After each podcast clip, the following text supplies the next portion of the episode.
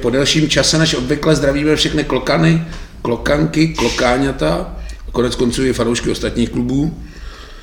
Teď se ozýváme po trošku delší době, o týden delší, protože jsme malinko laborovali s covidem. Někdo potkal někoho, koho neměl a čekali jsme pak na výsledek testů.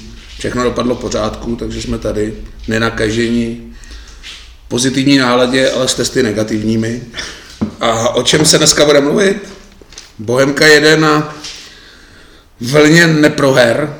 Je tam teda víc remíz, než by se asi slušelo, ale doma jsme vyrovnávali penaltou v závěru proti Baníku. Zápas skončil 1-1.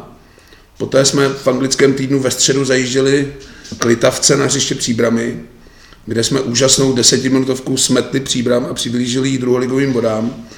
A po vítězství 1-4 jsme prodloužili sérii bez porážky a odvezli si tři body za vítězství 1-4.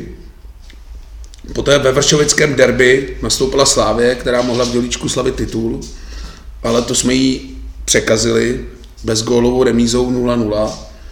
A tento víkend jsme zajížděli do Opavy, která už takřka je v druholigových vodách a opět jsme neproměnili penaltu a s Opavou se rozešli smírně 1-1. Co se týče nebohemáckých témat, probereme závěr ligy, boj o druhé místo a boj o záchranu. Pokusíme se zahrát na Sibilu a odhadneme závěr ligy. Na fotbalové stadiony se vrátili diváci, což je hodně pozitivní zpráva. A pak probereme situaci okolo brankářů Bohemians.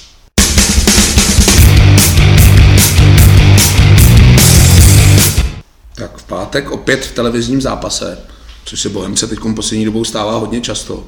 Nevím, jestli to nechutí české televize vyjíždět za hranice Prahy. Jiný důvod, nevím, proč by zrovna Bohemka měla být furt televizi. Ale v pátek přijel Baník Ostrava. Bohemka jela na vlně neproher. Byla to, tuším, už to bylo před třema týdny, takže tenhle zápas malinko prolítnem, aby jsme nebyli moc dlouhý. Co se týče sestav, nastoupil v základu Schumacher, což opakovaně říkám, že tomu moc nerozumím. Hrdina předchozího zápasu Osmančík zůstal na lavici. Trenér Kusáček to obhajoval slovy, že s Baníkem to bude soubojový zápas. Dává ti to smysl? Měl opravdu s Baníkem se nic jiného čekat nedalo. no, pojďme k zápasu.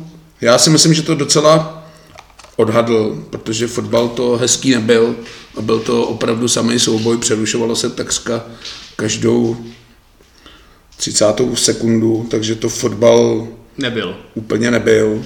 Bylo to fakt hodně soubojový. Já jenom vím, že jsme si u toho zápasu psali, ty jsi mi ukazoval tiket o půli, že si měl na 0,5 gólů míň, že padne za poločas. Nemohl padnout v prvním poločase gól, to nevím, co by se muselo stát, musím říct, že bych to dal asi i za barák. Jako. Já jsem ti teda na to odepisoval, že jsi to mohl klidně vsadit asi na celý zápas podle průběhu prvního poločasu. Ale pak jsem ti teda dodal, že druhý půli dá Vojta, takže by ti ten tiket zkazil. Já se přiznám, já jsem si tam Vojtu chtěl nasypat. Normálně jenom jako z legrace, že jsi mi to řekl, a jsem to nestihl. Prostě měl jsem plný ruce práce a nestihl jsem to. no to už jsme malinko přeběhli, ale tak zápas byl fakt soubojový, skoro nic se nedělo. Ke konci dával baník góla. Já teď nevím úplně, kdo to byl. Azevedo, tuším. Ano, ano. Azevedo a Vypadalo to, že baník odveze všechny tři body. Jako pět minut do konce to byla rána pod pás, to si budeme povídat. protože z ničeho nic najednou... No prostě dal gól. Já ještě malinko předběhnu, mi se hrozně líbil, tuším, že to komentoval Tomáš Pešír. Ano. Tak ten nejdřív jakoby řekl, že zápas skončí remízou, že tomu všechno napovídá. Do toho dal baník góla. Pak zase jako říkal, že teď už baník vyhraje, že Bohemka se nic nez, nezmůže. Přičemž teda byla penalta, svozil, fauloval Osmančíka, k tomu bychom se mohli možná malinko vrátit. Já si myslím, že penalta je to přísná, je to v tom duchu, jak tady komentuju všechny ty penalty, jako asi faul to je podle pravidel, dobrý, ale Osmančík byl zády bráně, balon mu ještě odskočil, takže jako nebyl nikterak nebezpečný, nevím, já bych tyhle penalty nepískal, tvůj názor. Uh, faul to je, Svozal tam šel podle mě dost nešikovně, jinak k Tomáši Pešírovi, to, že se Bohem Karlí ničeho nedostane, tak měl v podstatě pravdu, protože ani tohle nebyla kdo ví jaká šance, jak říkáš. A jestli penalta, já se přiznám, že úplně jako nemám názor asi. Kdyby se, kdybyste ode mě jako ano ne, tak řeknu spíš ano, ale je to spíš z toho důvodu, že si to přeju, než jako, že bych jako v tu penaltu regulárně věřil. No, úplně přesvědčený asi nebyl rozhodčí, který jako v první chvíli písknul fal Osmančíka. No hlavně asi 24. záběr až teprve jenom jsme viděli v televizi, kolikrát si to prohlíželo, tomu tam vraceli opravdu asi desetkrát. A za, za mě byla teda fakt přísná. Ten kontakt byl jako dost neviditelný, no takhle, přísná asi byla. Na druhou stranu, eh, tomu zápasu ta remíza slušela, jako kdyby Baník vyhrál, tak si myslím, že to je normálně jako proti přírodě. Plichta byla naprosto zasloužená. My se možná ještě tady k tomu faulu dostaneme, až budeme hodnotit penaltu neodpískanou Slávě, která byla podle mě hodně podobná, taky podle mě přísná. Ale říkám, podle pravidel fotbalu asi jo, protože ho vzal před nohy, chtěl odkopnout balón, ale říkám, Osmančík nebyl v šanci a já bych takovýhle penalty nepískal. No nicméně, ta SMS došla na plnění, balón si překvapivě vzal Vojta Novák, což teda jsem byl hodně překvapený. No tak oni na hřišti nebyli jako tradiční exekut, nebo tradiční. No poslední exekutor Puškáč už nebyl na hřišti. Pušky tam nebyl, uh, kdo kopal před ním? Liovin ten tuším nedal, ten tam byl. No, poslední úspěšný penaltový střelec byl Pušky. No to byl, ale já přemýšlím, jako kdo z těch posledních exekutorů vlastně byl na hřišti v tu chvíli a úplně moc jich tam podle mě nebylo. Musím ještě přiznat, že jsme si psali s Kocourem, což je Vojtovo otec, při té penaltě. A ten teda nebyl úplně rád, že si ji bere. Malinko trnul. Ale já jsem Vojtovi celkem věřil, mladý kluk, bez nervů. On teda pak po zápasových rozhovorech tvrdil, že když nastal jako oční kontakt s laštůvkou, že do té doby byl jako v klidu, ale pak malinko znervozil. No já se teda nedivím, protože laštůvka má dva metry, je to hora svalu a ten když si v té bráně stoupne a Vojta je proti něm jako střízlý, tak ty Ale proměnil jí teda v pohodě. Dá se říct, jo. Celkem přehledem, říkal, že i za Bčko a hlavně v mládežnických kategoriích penalty kopal, takže měl asi vybraný místo, i když Kocour pak tvrdil, že Laštůvka jí měl 5 cm od ruky. No to měl, to je pravda. Proto, proto říkám, že s přehledem bych jako úplně netvrdil, ale... Ale byla velká radost, Vojtovi jsem ten gol přál, protože jsem říkal už předchozích, že by měl podle mě teď hrát každý zápas základů. S baníkem teda základu nenastoupil, až jsem to, ať jsem to očekával. Ale našli jsme dalšího penaltového střelce. No k tomu se posléze dostaneme. no nicméně pak už se teda vůbec nic nedělo. Tomáš Pešír už mohl konečně pravdivě konstatovat, že zápas skončí remízou. Uh-huh. Že se třikrát splet a remíza asi zasloužená. Podle mě ani jeden to... tým si nezasloužil tři body za ten antifotbal, co předved. A Bohemka prodlužuje svoji sérii bez porážky nevýdanou. Myslím, že to byl s Baníkem sedmý zápas. Tak nějak to bylo což jako říkám, nepamatujeme ani v covidovém tažení prostřední skupinou, nebo nevím, kolik jsme tam měli zápasů bez porážky, tak jich tam bylo dost. Myslím, že to bylo tak jako jich 6-7. No tady je akorát smůla v tom, že prostě série bez porážky vypadá dobře, ale když tam máš potom 6 remíz, tak to je lepší, že od třikrát vyhrát, třikrát prohrát. Jo, těch plichet je tam na můj vkus taky hodně, no, že je lepší, než pětkrát remizovat, tak je lepší třikrát prohrát a dvakrát vyhrát. No. Navíc je i trošku smutný, že zrovna tuhle tu ojedinělou sérii si užíváme na prázdném stadioně, no, což nevím, jestli je to způsobený zrovna tím, protože ty dvě nejdelší série za poslední dobu bez prohry máme zrovna, když se jako nehraje s divákama, což nevím, jestli kluky malinko svazuje, nebo nevím, čím to je, ale i to covidové tažení do prostřední skupiny byla za poslední dobu nejdelší série bez prohry a opět byla bez diváků. A tak doma ti to jako prostředí třeba chybí, na druhou stranu pak přijedeš ven a já nevím, v Příbramě zrovna asi ne, ale prostě jsou stadiony, kde by byl jako docela kotel a to zase by podporovalo tvýho protihráče, takže... Ale jak jsme některé remízy komentovali, že byly zbyteční ztráty dvou bodů, tak s Baníkem to byl zisk jednoho bodu, protože pět minut před koncem dostat góla a už jsme jako úplně nevypadali na to, že bychom měli nějak odpovědět. Remízový zápas od začátku do konce.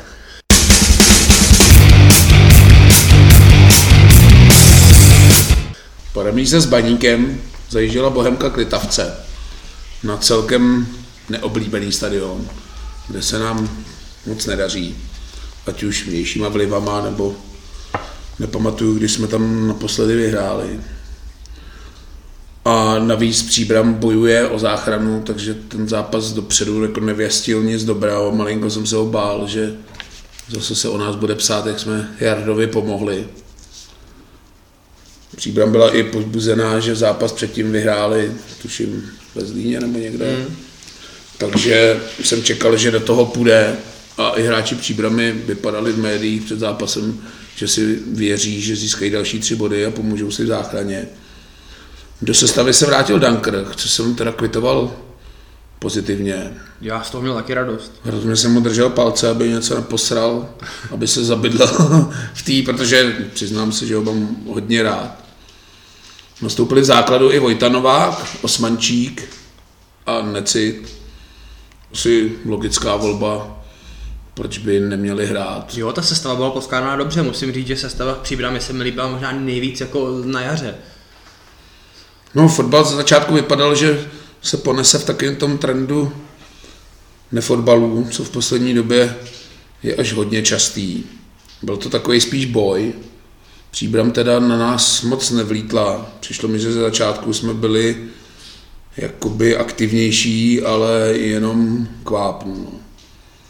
To byla taková ta pasivní hra, takový to, že dostaneš balon na vápno a pak už nevíš, co s tím udělat. Tam prostě chybí nějaký ten moment překvapení. No, střely první půli byly 2-0 pro Příbram, ale moc si Legiank nezachytal. No. Bylo to takový fakt soubojový něco jak s tím baníkem. No. Vůbec nic nenasvědčovalo tomu, že by měla přijít. Já bych si dokonce dovolil tvrdit, že to byla možná ještě větší holomajzna než s baníkem. A tak ono to bylo takový, my už jakoby o nic nehrajeme. Příbram byla taková v křeči, protože potřebovala vyhrát. To byl pro ní jeden asi z klíčových zápasů jara protože ze šesti bodama ze dvou zápasů by se jim dechalo líp. Ke konci prvního poločasu příbram bylo vidět, že jakoby přidala malinko nás jako zatlačila, ale žádný šance si nevystří, nevytvořila. No. Byl to takový fotbal, ne fotbal, no, hodně soubojový, takový ten zápas o záchranu. No. Což jsem jakoby kvitoval, že konečně jsme byli jakoby v té situaci, že na tyhle hřiště, ať už do příbramy, do opavy, nejedeme s tím, že tam prostě něco musíme uhrát, ale přesně to, co dřív stačilo těm týmům, když my jsme byli pod nimi, že jim stačí uhrát plichta a my prostě musíme vyhrát, tak teď to bylo takový otočený, že nám v podstatě stačila plichta, nebo nám bylo asi jedno, i když prohrajeme, jo, ale bylo vidět, že... Ale v příbrami nechceš prohrát. Jo, určitě, tak příbramě po Jablonci hned můj druhý nejoblíbenější tým. už bych je taky rád viděl v druhé lize, ačkoliv je to zase jakoby škoda, protože je to kousek, je to hezký výjezd, ale většinou na těch výjezdech tam trpíme. No.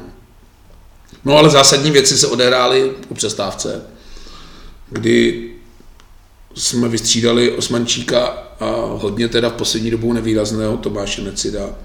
A do hry nastoupil Pušky a Kejta. To bylo naprosto zásadní pro ten zápas. Necka je nevýrazný, to je pravda. Nevím, jestli je zdravotně úplně v pořádku, ale přijde mi, že jako teďka ty dva zápasy, možná tři už, tak byl takový jako nemastný, neslaný. Není to úplně on. Přitom ze začátku jsem ho jako chválil. Já jako pro Necida uh, mám slabost jako dlouhodobě, to není jako jenom tím, že je teďka v Bohemce, ale mně se líbil Necidu styl fotbalu už, já nevím, před deseti rokama ve Slávii toho v Rusku moc neodkopal. Já sleduju holandský fotbal, v Holandsku se mi taky necka líbil. Já nevím, já si spíš myslím, že to je takový, já nepamatuju, jako kdyby, kdyby jsme měli útočníka, který by byl fakt jako zabiják a dal 15 gólů za sezónu.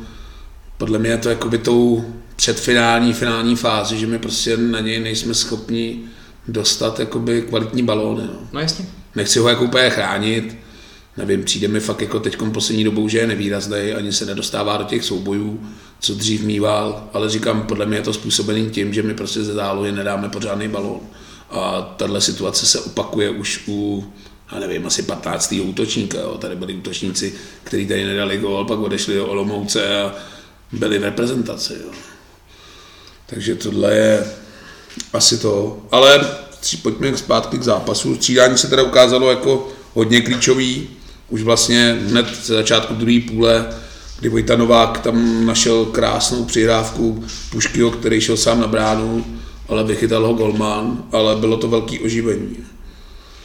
Hned minutu na to Pušky hlavičkoval do břevna po krásném centru Vaníčka, který teda se o pět minut později zranil, kdy ho tam sestřelil, já nevím, kdo to byl příbramský, když si podívám, Mezera, neznám to jméno, ale to byl teda kriminální faul, no, nevím úplně, proč se to nedostal jasnou červenou. Bylo tam video? Video bylo podle mě příbramy.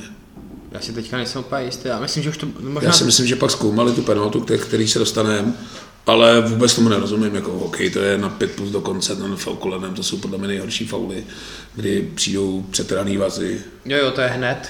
Nevím, jestli rozhodčí měl úplně odvahu, když ho sledoval z balkónu místního paneláku Jarda a příbramská galérka, by mu pak někde na pumpě neprostřelili koleno, ale říkám za mě likvidační faul, podle mě jasná červená. Tam bych se vůbec o tom nebavil. Bohužel ten Davaníček ze zápasu odstoupil a rozšířil už tak bohatou naší marotku, která tuším, že teď čítá nějakých 11-12 hráčů. Je to jedenáctka krásná, no. I s vykartovanýma, takže to nám úplně nepomohlo. No. No ale puška, pušky s Kejtou teda řádili. Vrátím se ještě ke Kejtovi, v kterém já furt jakoby toho útočníka vidím. Nevím, proč nedostává tolik šancí, nevím, jak je na tom úplně zdravotně.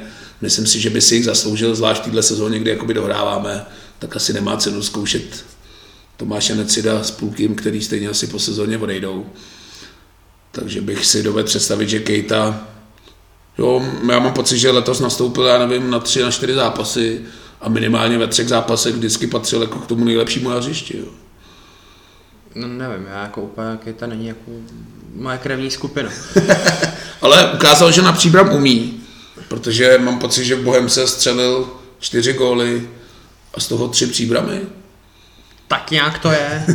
Nevím, jestli příbramy odcházel úplně dobrým, ale ta touha jako střílet góly příbramy tam je. Minimálně na příbram je to jako klíčový hráč.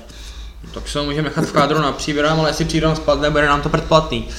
Jo, byla to na přihrávka Puškáče, krásná. A Kejta z první uklidil na zadní teď, golman bez šance. A začala desetiminutovka, která v podání Bohemky nemá teda obdoby. Nepamatuju, kdy jsme jakoby někomu nastříleli čtyři góly za, za 10 minut. 20, ne? Co? 20, ne? Já mám pocit, že 58. jsme dali ten první. No, a někdy v 75. byl ten poslední. Mm, 77. Jo. 20, máš pravdu. No. Takže to Ale to je jedno, to jako... Takovouhle i... smrš pamatuju snad, když Plzeň odjížděla z Žolíčku s potupným bůrem, tam to taky jako napadalo během chvilky. To byl fofr, no. No. Takže po střele na 1-0 Kejta se opět pomstil příbramy a pomsta teda pokračovala dál, i když druhý gol střelil Vondra po odraženém balónu, trefil na vápně jak tyči neomylně, připsal si první ligový gol v kariéře. Asi taky dobrý počin. Jo. Vondra se mi teda letos líbí, to musím taky přiznat. No, v 73. Tregler zahrál rukou, rozhodčí samozřejmě to neodpískal, ale VAR rozhodčí ho opravil. A penaltu si vzal, už nebyl na hřišti Vojta Novák, Pušky nevím, proč nešel, ale asi se chtěl pomstít i Květák. Já si myslím, že romanci, romanci pro ní šel, já si myslím, že tam jako O tom teda víme, že s příbrami neodcházel úplně v dobrém. No, to ne, no. Vybavuju si slova Jardy Starky, který říkal něco ve smyslu, že musel vyhodit leklý ryby nebo něco Jo, jo, jo. Takže Květák si postavil balón, penaltu proměnil, pak malinko měl smůlu, že nejsou na fotbale diváci a jeho teda oslava musím říct, že nebyla úplně podle mýho gusta. Ne, ani podle mýho, tohle podle mě na hřiště nepatří. Jako příbram asi odhad dokonale ve svém hodnocení, v tom s tím jako souhlasím. Že... Řekl to, co si myslí všichni a neříkají to nahlas. Ale mně se třeba líbilo, když jsem pak četl ve sportě, nevím, jestli to byl bývalý mládežnický trenér příbramy a ten říkal, jako, že ho to zklamalo v tom, že Květák tímhle jako pošlapal Jo, protože on byl příbramy odmala, všechny tady ty trenéry, co ho jako naučili hrát fotbal. No jasně, jako proto, si, proto si myslím, že to tam jako vůbec nemělo padnout, protože dobrý, tak pohádal jsem se, já nevím, s Jardou Starkou, pohádal jsem se se sportovním ředitelem Jardou Starkou mladším nebo něco takového, může se stát. Ale teď tam ho naučili hrát fotbal, tam ho dostali do ligy. Dobrý, fajn, jako nerozešli se v dobrým, ale tady tím prostě víceméně spal mosty. A tam jsou lidi, za první se kterýma se musí mít, já myslím, že to dokonce pak i někam dával, jestli na Instagram nebo kam. A zná se s nima, je s nima v denním kontaktu, tohle mi prostě fakt přišlo jako přes čáru. Jako byl asi hodně motivovaný. Ne, to, byl, to, to, to byl přemotivovaný a tohle, to byla, ven, prostě, tohle byla prostě kravina, ne? To, Možná měl asi zařvat, že Jarda Starka je buzerán. jo, kdyby, kdyby zařvala tohle to, tak mu buzerán, možná propíchají kola od auta, ale ale znělo by to prostě jako jo, hele, Jardo nasral mě, ale Ne, já tohle nemám rád, já tady těm hráčům, já jim vždycky říkám líbači znaků, jo, takový ty ostraváci přestoupí do Sparty a dají první gól a pak běžejí s tím drezem, líbají ten znak Sparty, jo, takový, nemám to úplně rád, vždycky by tam měl být takový respekt tomu týmu, já vím, že proti bývalým týmům se vždycky jako motivuješ, ale jsou pak prostě přesně hráči, kteří dají góla, No tak puk- ještě ukážou, že slavit nebudou. Jo, jo, přesně tak a tady to slavil Roman trochu jako obráceným způsobem. No, No já se dokonce divím, že kvůli tomu ani nezasedala žádná disciplinárka. disciplinárka ne, ale podle mě padla ta žlutá karta? Já myslím, že ne. Já si myslím, že by měla, ale Já tam Já si myslím, skončil že- hned v chumlu těch hráčů. Ty No, ale jako oslavě taky smáli. Vzhledem k tomu, že v příbrami byla vyprodaná kapacita jako běžně, takže to podle mě rozhodčí musel slyšet a to prostě je minimálně za žlutou kartu, jo. No v televizi to bylo slyšet téměř dokonale, no, říkám.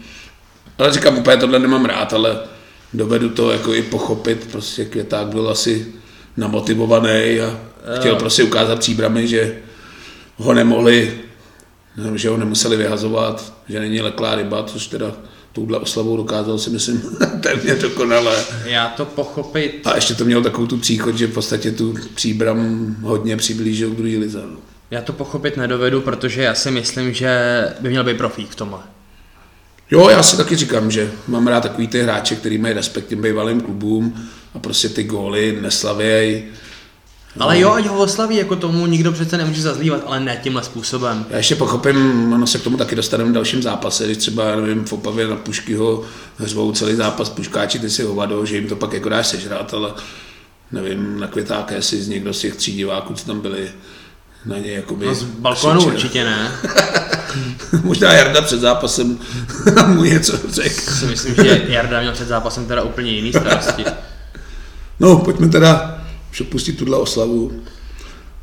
Pak ještě Roman Květ narýsoval krásný centr, Kejta na první teči, tečnul 3-0 a v podstatě bylo, teda 4-0 a 4:0. v podstatě bylo hotovo.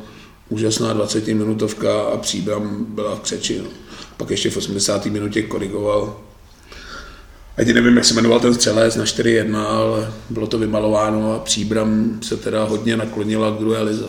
Já si myslím, že Příbram už je jako jednou nohou ve druhé lize. No, ještě se k tomu dostaneme později. Necháme Ale si to. bylo to jako hezký vítězství. Fakt čtyři góly nedáváme úplně každý Na, dru- na druhou stranu, jako řekněme si na rovinu, že to byla 60 minut jako holomajzna, jo? Jo, já jsem to říkal, že tam do 50. minuty v podstatě vůbec nic nenaznačovalo, že by jako se mělo strhnout to, co se strhlo. Tam to rozhodl ten první gol, protože to byla podle mě jako facka na příbramský ego a v tu chvíli se rozložili herně. Tam jako o poločase, kdo vsadil, že padne pět a víc gólů, tak tam musel být kurz snad Ne, tisíc. teďka prekupuje ostrov ve Středomoří. No ale Příbram je krásný vítězství, myslím si, že spousta bohemáků mělo radost, protože to vítězství s Příbramí má vždycky jako zvláštní příchuť, protože asi Příbram nebude úplně oblíbená v řadách vršovických fanoušků, ona podle mě mimo těch deseti příbramských fanoušků nebude asi oblíbená nikde. No. Takže jako vítězství 4-1 skvělý a série bez porážky dál pokračovala.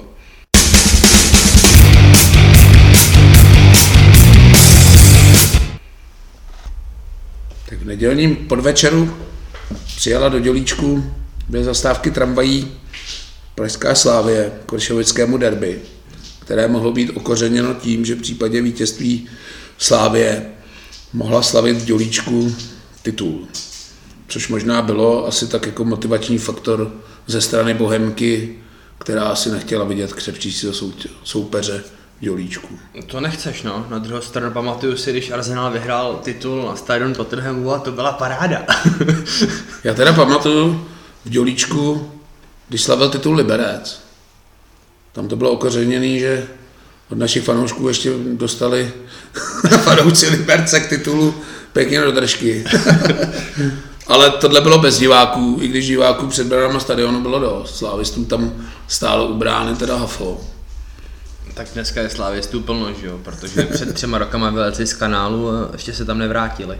Sestava byla tentokrát zajímavá. Hlavně, že bráně nastoupil Bačkovský místo Legianga, což teda trenér Klusáček odůvodňoval tím, že Bačkovský hraje lépe nohou. Musím říct, že se mi to docela líbí, že trenér jakoby pitvá i takovýhle detaily, což by mě teda malinko asi nenapadlo, že v zápase ze Sláví budeme potřebovat, aby Golman hrál nohou.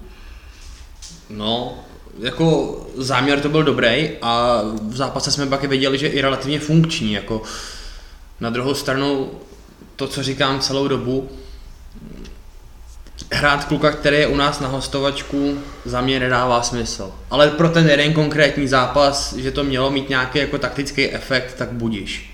No hlavně to chce mít jako koule, postavit na střídačku Legianga, který vychytal v této sezóně 10-0 a v této statistice je druhý za kolářem, no, což úplně nevím, jestli říkám, nevyčítám to trenérovi, Bačkovský, jaký mladý kluk, Nevím, my se pak ještě o něm budeme bavit v závěru, takže to asi probereme, ale líbí se mi, že trenér jde i do takovýchhle detailů a málo který trenér si myslím, že by tohle jako byl schopný udělat, že prostě odstaví golmana, který má 10-0 a sérii sedmi nebo osmi zápasů bez porážky, což jako na to chce mít taky koule docela. No. Jo, to určitě. No ale říkám, hned od začátku se to i potvrzovalo, že Bohemka hrála výborně, já ji teda v zápase ze Sláví budu chválit, což nedělám úplně často, ale prvních 20 minut jsme fakt hráli výborně. Dan Krch na místě štítového záložníka, v podstatě jsme hráli pressing, Slávě nevěděla vůbec co hrát, mi přišlo, že jsme jako na Slávy na, nasadili jakoby její hlavní zbraně a Slávě vůbec na to jako neuměla zareagovat, protože první 20 minut se vůbec nedostala do hry. Eh, souhlasím s tím. Asi myslím, že Slávě se nedostala do hry už 90 minut předtím ve čtvrtek a a Bohemka na to plně navázala. Ten úvod byl fakt dobrý. Zařazení Dana Krcha na střed zálohy byl podle mě výborný tah. Mně by se tam Dan Krch jako obecně líbil, já si myslím, že to je takový Pepa Jindříšek v trochu elegantnějším provedení. A myslím si, že by to mohlo fungovat. A po pár minutách, kdy se stalo neštěstí Danu Keslovi, tak... To byl podle mě klíčový okamžik zápasu, kdy Bačkovský vyboxoval míč a přitom se střelil Dana Kesla, samozřejmě nechtěně. A Kestl musel odstoupit ze hry a Dan se stáhnul na stopera, kde teda hrál taky výborně. Jo, ono sice média všichni zmiňovali Bačkovskýho, který chytal teda výborně a byl i zvolený mužem zápasu, ale pro mě jednoznačně byl můj zápasu Dan protože v tom zápase ještě chytil dva góly, vlastně vykopával z prázdné brány a hrál výborně, v podstatě nepustil útočníka Slávě téměř k ničemu a byl úplně u všech klíčových situací a všechny situace vyřešil dobře.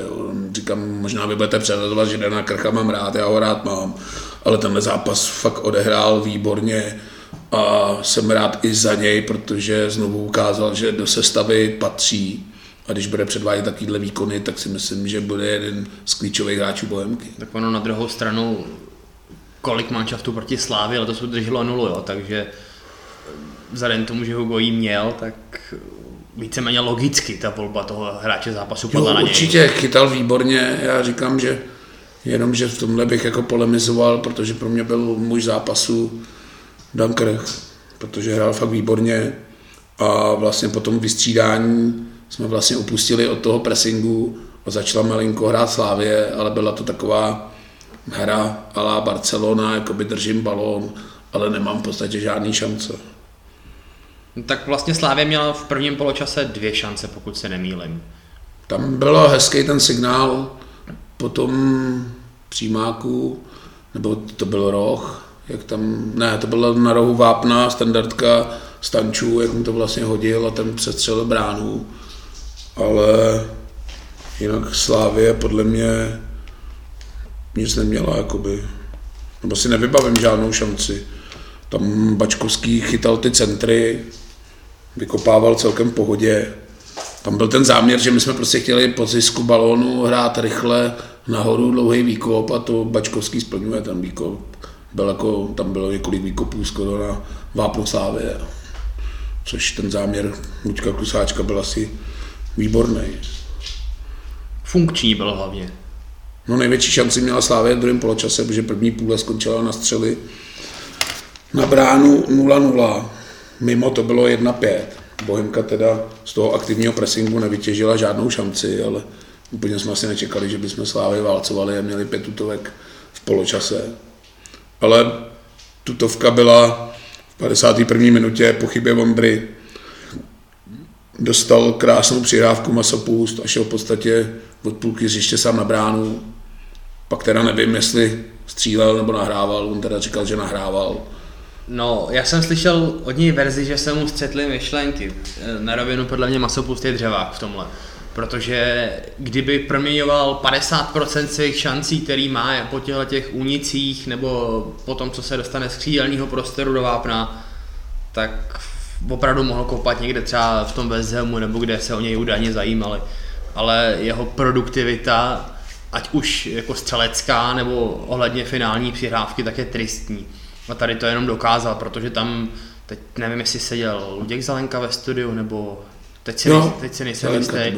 A tam jako se nabízel x variant, prostě mohl to zkusit propálit, mohl uh, Bačkovskýho dloubnout, ten byl dost venku, takže i ten dloubák by se nabízel a on tam udělal něco mezi centrem, střelou, vlastně jako střed myšlenek asi jo, ale podle, podle mě to dřeváctví, jako Možná mu škodilo, já to znám ze své zkušenosti, ať už z florbalu nebo i z fotbalu, že malinko, když jdeš takhle skoro přes půlku hřiště sám na bránu, tak máš jako čas přemýšlet, co uděláš a většinou z toho vždycky vyjde takováhle Paskvěl. s proměnutím pičovina, že v podstatě nevíš, jestli máš prostřelit obloučkem nebo nahrávat.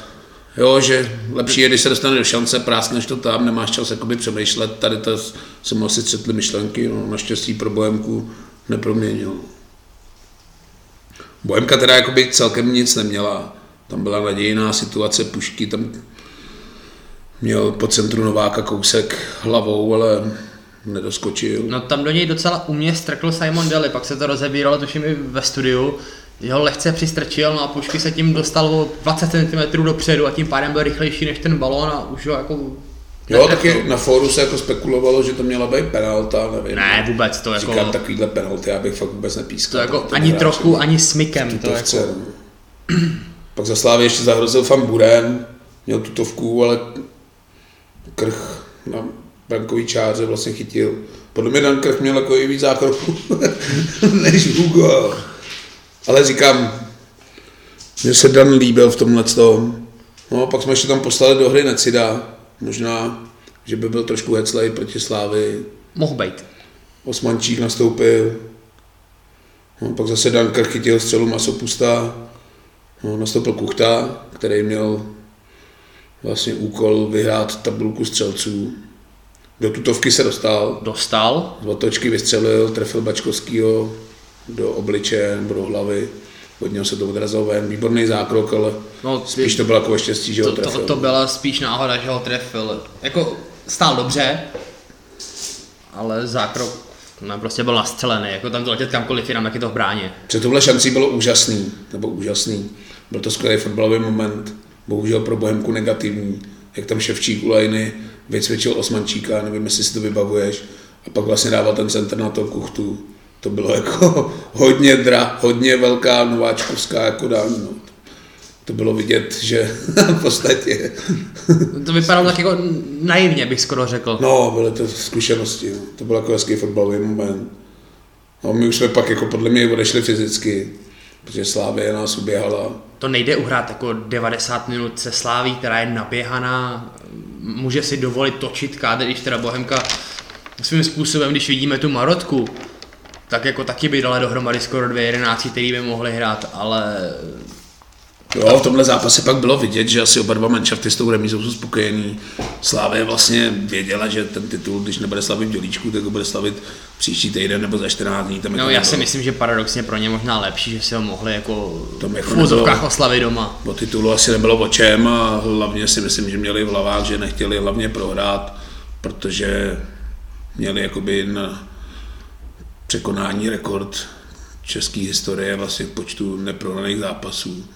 To je někdy ze Sparty snad ze 30. nebo 40. let, teď si přesně nepamatuju. Jo, tak jako série je to úctyhodná.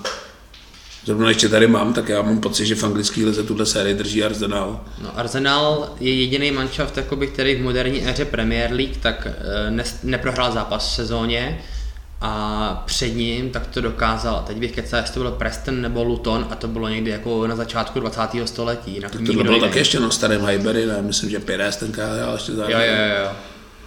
Takže jakoby já jsem to dával spíš do kontextu v tom, 3, že 2004 sezóna. Tuhle sérii měl Arsenal, ale dneska už si za ní asi nic nekoupí. No. Nekoupí, no, ale musím říct, že každý rok a hlavně teďka, když jako vládne jeden rok Liverpool, druhý rok City, tak vždycky kluci jako trnou, já teda říkám, že jsem v klidu, že to ty manšafty neudržejí. Loni Liverpool vlastně, nebo to už bylo předloni, loni se to nedohrálo, tak Liverpool měl, já nevím, jestli 29 kol, já vám říkám, pánové, do konce sezóny ještě dvakrát prohrajou, fakt dvakrát trupli teda, jo, ale to už jsem jako začínal trnout i já. Jako série to úctyhodná, hlavně v českých podmínkách, kdy ty kádry nejsou až tak široký.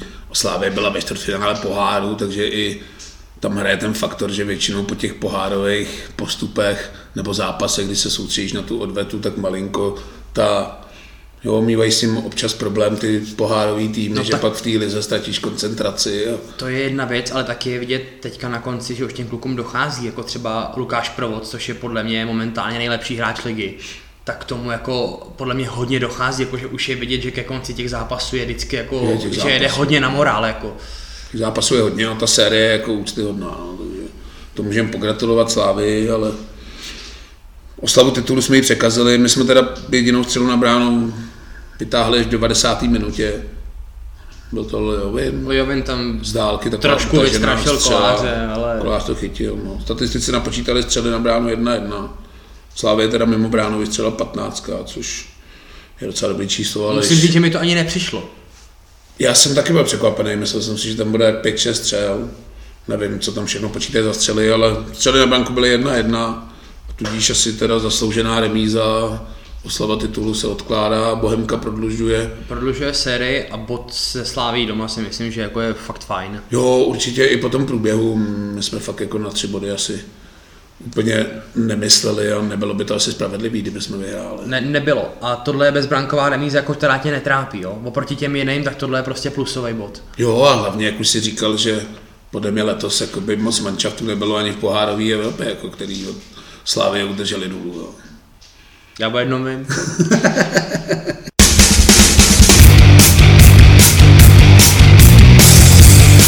po bezbrankové remíze ze Sláví zajížděla Bohemka se na nejdelší výjezd sezóny do Opavy, která už se zdá odsouzená k sestupu. Nevím, co by se muselo stát, aby se Opava zachránila, ale čekal jsem, že v Opavě jasně vyhrajeme, i když zápas to nebyl jednoduchý z toho důvodu, že máme na Maroce 10 hráčů, dva byli vykartovaný, což 12 hráčů je docela dost na Bohemku. Na náš kádr je to až moc. To si myslím, že by neustály i možná bohatší týmy. Do branky se vrátil Patrik Legiang, v základu nastoupil Kosek, Novák hrál v základu, útok byl Kejta Puškáč, kterým se příbrami dařilo. Pušky teda asi byl motivovaný proti svým bývalému klubu, kde mu fanoušci nemůžou moc přijít na jméno. Mají pocit, že tenkrát zradil, když odcházel do Bohemky. Nevím, co tam úplně bylo co jsem tak čet na Facebookách a fórech, tak něco tam bylo, že jakoby podle opavských jakoby s nima Puškáč vyjebal v tom, že odešel nějak zadarmo, nebo Nevím, Taky nevím a, proč. asi bych to úplně jako vy- vypustil. Ale Pušky vypadal a byl to docela dobrý fotbal na to, že jsem nečekal úplně, protože Opava mm, není úplně top tým a moc se jim nedaří. Jdou od porážky k porážce, mají 16 bodů, což Tak Opava nehraje jako špatný fotbal, že by se na to nedalo koukat. To ne, akorát je prostě neproduktivní a většinou ten gol dostane, proto prohrává. Jo? Není to jako, že by hrál na špatný fotbal, já si myslím, že po trenérem Kováčem jako jejich fotbal šel nahoru.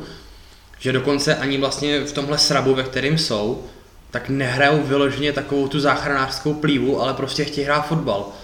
což 16 bodů je málo. To je, Je to málo, ale jako po fotbalové stránce se na to relativně dá koukat. Já jsem viděl 15 minut zápasu Teplice Brno a musím říct, že pak jsem si vyplachoval oči savem skoro, protože to teda jako nemělo s ligovým fotbalem společného vůbec nic. To když pojedu na A3, tak uvidím mnohem koukatelnější zápas. Jo, tak tohle byl hezký fotbal, na to se dalo koukat podle mě líp než na celý vršovický derby. protože Dneska se bavíme o čtyřech zápasech a tohle byl jako nejlepší fotbal a bylo to s nejhorším manšaftem, jo. Opava hrála sympaticky, byl to i zápas, kam se po dlouhé době vrátili diváci, po výjimce od ministerstva zdravotnictví. To budeme pak probírat v samostatném tématu. Malinko mě překvapilo, že teda zrovna v Opavě bych nečekal, že nevyužijou tu plnou kvotu. 162 diváků, když jich tam mohlo být, já teď nevím, jestli 350. No, tam je podmínka, ale že těch 350 nebo kolik, jakože on to je 10% kapacity, že jo, ale vztahuje se to na novináře, na kameramany, fotografy, jo, prostě tady lidi z médií a podobně a dohromady to nesmí přesáhnout i včetně fanoušků to číslo, takže ono, Nevím, jak to tam přesně je, ale zaslech jsem pak i vždycky na mě vykoukne na videu po zápase Opavy na Facebooku Jackyho video, tak ten se tam jakoby rozčiloval, že fanoušci tu kvotu nevyužili, že nechápe proč. Tam mu jakoby psali, že na tu sáčku se nedá dívat a takovýhle, nevím, Opavy bych to úplně nečekal, myslel jsem si, že tam v takovýchhle týmech jako je Opava, že bude fronta na ty permice a bitva. Je otázka pak, jestli se fanouškům chce podstupovat stav v uvozovkách buzerace, že musí mít test a sedět u dvě sedačky s respirátorem na hubě, nemůžou si dát ani pivo. To je druhá věc, ale říkám, to pak budeme probírat samostatným tématu. Fotbal to byl hezký, hrálo se v podstatě nahoru dolů, Opava už asi podle mě hrála taky v klidu, že už nemá v podstatě co ztratit. já si myslím, že pro Opavu to byla jako poslední šance, jak trochu, jak to říct, eh, ten plamínek jako toho, že by se mohli zachránit, tak jako ještě trochu udržet při životě. Kdyby vyhrála, tak ještě nějaká teorie by tam byla. Ale Bohemka působila jakoby zkušenějším dojmem, byla taková fotbalovější, měli jsme jakoby víc šancí v tom zápase, když šance měla i Opava. No nastala zase pro Bohemku, už jsem si říkal, že po dvou proměněných penaltách v řadě jsme se tohle syndromu jakoby zbavili, ale Pušky mě vyvedl z omylu. Penalta asi na fal Osmančíka, podle mě asi bez diskuzí. Uh, Dida, Diaba nebo Didaba nebo Didiba. To byl úplně naivní faul, tam spadnul na Osmančíka. No, on se, zastav, on se zastavil v tom souboji a pak ho dohrál. Jo? Že kdyby tam běžel vlastně bez toho, bez toho zastavení, tak v tu chvíli by ten balon asi zahrál, byl by tam rychlej, byl by první v tom souboji hlavně, tak by to takhle nedopadlo. Ale ve chvíli, kdy se jakoby přizastavil, tak Osmančík je dynamický hráč, běhnul tam a v tu chvíli, když se rozhodl, že bude pokračovat eh, v tom souboji, tak už letěl do Osmančíka. Jo, penalta za mě jasná. Trošku jsem čekal, kdo si ji vezme.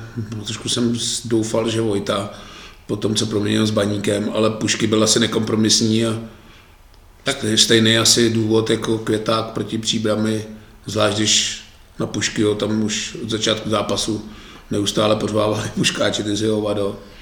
Takže tak. asi si tu penaltu vzal a chtěl dát gol. A hlavně Pušky je, podle mě, je Pušky první určený na penaltu.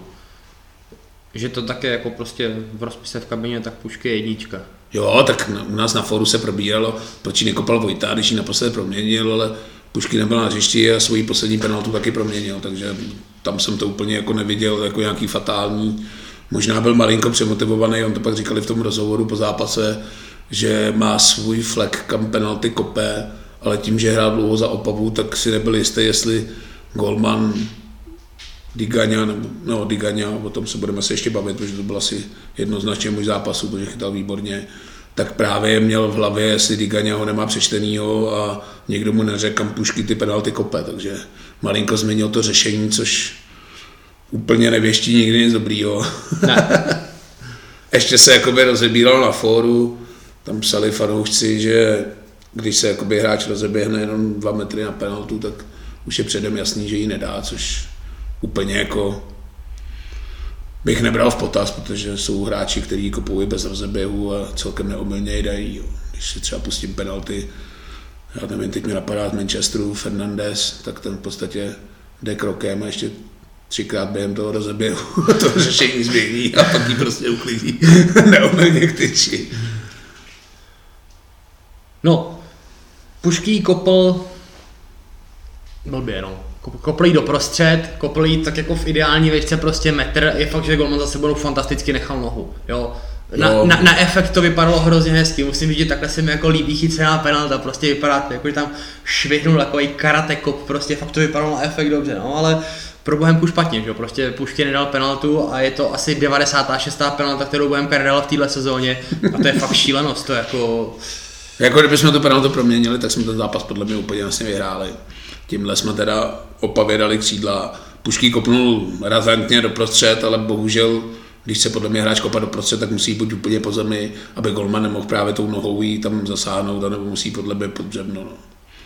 A nebo dloubákem jako Tonda, ale když někde trefí, golman tam nechá nohy, byl to výborný zákrok. Pušky bohužel se Opavě nepomstil, Já se zase vrátím k tomu, že penalty prostě má kopat stoper, protože si to postaví, praští to doprostřed pod víko a ne, moc se s tím jako nesere. No. Jo, říkám, tahle penalta musí být pod víko nebo po zemi, aby právě golman tam nemohl nechat ty nohy nebo ruku nějak tam zázračně vytáhnout. Tohle je prostě ideální vejška pro golmana. A i když ta penalta jde k tyči, tak v podstatě v téhle vejšce, jak to kopnou pušky, je to prostě pro toho golmana nejideálnější. Mimochodem, pokud by Pušky kopal tu penaltu na tu stranu, kam ji kopal minule, což bylo z jeho pohledu doprava, To co, tak, tak by poslal golmana na druhou stranu. no. Takže Jo. myslím si, že o nějakým čtení jako ze strany opavského brankáře nemůže být úplně řeč. Ožilo malinko i publikum po této penaltě. Pušky teda to dostal sežrat ze vším všudy. Já myslím, že Pušky bude rád, že Opava půjde dolů. Ale já jsem na ten fotbal koukal s mladým a ten se právě smál, že Puškáčovi říká, že je hovado a já jsem říkal, až jim za 10 minut dá góla, tak budou držet hubu. Což se teda stalo, ale malinko předbě, předbíhám.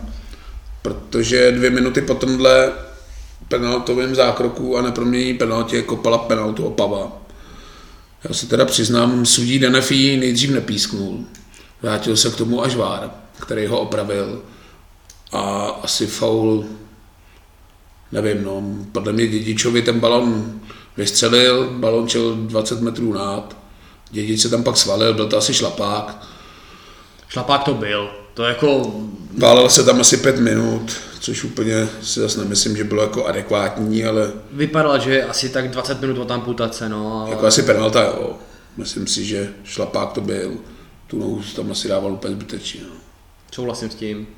Helešic teda se zachoval chladnokrevnějš než pušky a celkem přehledem po zemi, na druhou stranu šel Golman, kodil k tyči, tam asi nebylo o čem. Ideálně koplá penalta. Opava vedla 1-0 a malinko jí narostly křídla. A poločas vyhrála, když ještě Digaňa předvedl dva zákroky, kdy vychytal Jovina v šanci a pak v takový trmě vermě Nováka, který střílel do prostřed brány. No. Poločas skončil 1-0. Malinko jsem si říkal, nevím, jestli v této sestavě s těma zraněnýma, kdy jsme ani moc nemohli jako zasáhnout, se střídajícíma hráčima, protože jsme tam měli dva dorostence, jejich jméno jsem teda se přiznám slyšel úplně poprvé. Ale Pušky teda od platu nakonec dokonal, kdy Květák vytáhl svoji pověstnou střelu spoza vápna, nádhernou utaženou, kterou Digaňa skvěle vyrazil, ale bohužel k Puškáčovi. Ale teda musím říct, že i Pušky, jak trefil tu odraženou střelu, to Z- prostě bylo zatlouklý kladivo. Já jsem si na tebe vzpomněl, vzpomněl jsem si na Martina Haška a tu jeho větu, je to tady meleme furt dokola, ale vždycky se mi to prostě vybaví. Jo a Pušky to trefil jako fakt famózně, to není vůbec lehký Ale kop. to já říkám, že už jsem to i komentoval u předchozího gólu Puškyho, že prostě tohle, když předvede ten útočník, tak prostě něco v sobě musí mít. Jo. Jednoznačně. A tohle fakt jako, Ježíš Mare, zkuste si to někdo. Jo, není to úplně To prostě- to- střela, vypadá to jednoduše, že to doklad byl prázdný, ale to není jednoduchý to trefit nártem takovouhle bombu. To trefíš dvakrát prostě z pěti pokusů, jo. To je... To bylo zatlouklý kladivo, podle mě evropský útočník a takhle se to prostě a Golman nemá vůbec šanci. Pušky si pak malinko vychutnal diváky opavy, co jsem teda předpovídal, ale říkám, nebylo to nic jako urážlivého. Říkám, dovedu to pochopit, když na ně také celý zápas řvou, že jim to prostě pak dá sežrat. No. Byla to malinko odlišná situace od Květáka, Teď jsem chtěl na říct, který že, ho nikdo neřval. že tohle bylo jako spíš, spíš pochopitelný, než to, co předvedl Roman Květ, no. No, zápas byl k remíze. My jsme pak ještě nasadili Necku a Pulkraba. Nevím úplně, jak Matěj na tom je zdravotně. Asi podle mě to navíc než 15-20 minut není. Není, no. Ale je to velká škoda. Ale už tam fakt nebyl kdo. Nakonec půlky přichystal Neckovi docela slušnou šanci. Jo, v závěru tam ještě měl tutovku Novák, Květ měl tutovku, neproměnil Digaň a teda chytal výborně, to byl můj zápasu. Jednoznačně, ten chytil, co mohl, chytil. Jediný, co neměl, tak je ten pušky okolí, Ten no. Opavu vydrž, podržel, vytáhl se i ten Legian, když pak vychytal v závěru rychlýho, to byla taky tutovka. To byla stoprocentní šance a senzační reflex Patrika Legianga. Legian ukázal, že ty jeho nuly nejsou náhodný. V závěru mě ještě pak jako mm, malinko vytočil rozhodčí Denev. Nevím, podle mě úplně jako nevím, co dělá v lize, protože to není jeho první zápas, který vyloženě jako skurvil. Já nepamatuju zápas, který by odpískal slušně. Ale tohle Já jsem si jako... úplně hotový. Ten, když má někde, já jsem to říkal už před zápasem, bavil jsem se s několika lidma a říkám, pánové, to bude průser tohle. To zase tam předvede nějakou parádu. Já jsem si pak i googlil po těch žlutých kartách, které byly obě dvě nesmyslný, jestli jako, no já se nechci nějak jako připravovat na Liberec, vykartovat, ale teda vykartoval Vacka, který ho ale asi v notíčkách neměl, protože to si vůbec nevěděl, jestli Vacek nastoupí. A Necidovi tu nesmyslnou žlutou dal, a ten má druhou, takže tam jsem to vůbec nepochopil, ale jako ta žlutá na Vacka, to si myslím, že tomu se ještě teď smějou jako všichni, protože Nevím, asi chtěl ukázat, že má utkání pod kontrolou, nebo nevím, nerozumím tomu, si ale na balon, jako Vacek byl kolem něj, myslím, metra půl, dva metry, vůbec nebyli jako v kontaktu, nevím, za co tam dostal žlutou. A obdivuju teda Vacka, že nevyvedl něco k rozhodčímu, protože to abych asi dostal na červenou, protože tohle jako vrchol. Jako já ještě pochopím, když jsem s někým souboji, že ten rozhodčí tam může vidět ruce nebo něco, ale když stojí dva metry od hráče, který si šlápne na balón a já za to dostanu žlutou, tak je to teda mazas. A musím říct, že teda Denev nemá vůbec jako co dělat. na listině ligových rozhodčí. No, to nevím, jestli je to nějaký rozkuřovač Berbra, nebo proč tam vůbec je, ale to nemá vůbec jako s první ligou nic společného, to podle mě nejde ani na divizi. No. Ale jako ten zápas úplně jako neskazil, tam byla ta kaňka jenom tohle, to jinak jako tam nebylo ani proč zasahovat nějak do hry. No a pak ještě v 95. půlkrab nádherně našel Necku, ale Necka teda tutovku neproměnil a opět to byl takový zápas, kde si myslím, že ty dva body jsme tam jako vyloženě nechali, než že bychom Nechali, je nechali tam, eh, jak si řekl, tak klíčový moment byla ta neproměněná penalta, protože kdybychom vedli 1 tak jsme to dohráli. Jo, byla asi v třeči. Takhle jsme ji zbytečně posadili na, ko- na koně, zvlášť když dvě minuty na to penaltu proměnili. No. Nechci tady jako říkat takový ty fráze, tragická opava, jasný tři body, jako jasný tři body asi nejsou žádný zápas, ale i podle průběhu a těch šancí, co Digaňa vychytal, tak prostě jsme tam měli podle mě vyhrát 3-1, 4-1, stejně jako příbramy. No. Přesně tak. Bohužel boda jsme tam nechali, ale série zápasů bez porážky se vyšplala na 10, což je teda jako dobrý číslo. To je naprosto jako podle mě nevýdaný a 10 zápasů. Máme zaděláno na překonání rekordu Slávě. No, to je otázka. Přece jenom tam ještě pár zápasů zbývá. Hele, proč ne? Ne, jako, ale říkám v této sezóně, když o nic nehrajeme. V závěru se ještě odbyly první ligový starty Kadlec a Musil. Úplně se přiznám, že mládež zase až tolik nasledu, zvlášť této sezóně, kdy ani Bčko nehraje, takže v podstatě ani není jak. Takže jsem ani ty jména jakoby neznal, ale tak nasáli atmosféru, byli sáčkem, já si myslím, že to může jedině prospět, jako ničemu to nemůže Jo, uškodit. teď, teď je na to ta příležitost, už jsme se o tom bavili, proč ne? Akorát je teda hloupý vyžlucený Vacek, který po zranění se mu dostal do hry zase. a touhle nesmyslnou žlutou zase nebude hrát a vrátí se tam teda dva vyžlucený hráči, nevím, jestli se někdo z Marodů ještě uzdraví, ale ta Marodka je teda šílená, myslím si, že 10 hráčů a vykartovaný, že dneska na fóru někdo dával jedenáctku z těch zraněných hráčů a jako tu bych si dovedl představit klidně, že i jako nastoupí základ jako v ligovém zápase. No, Ale s Opavy jsme teda prodloužili sérii na 10 zápasů a odvezli jsme remízu 1-1.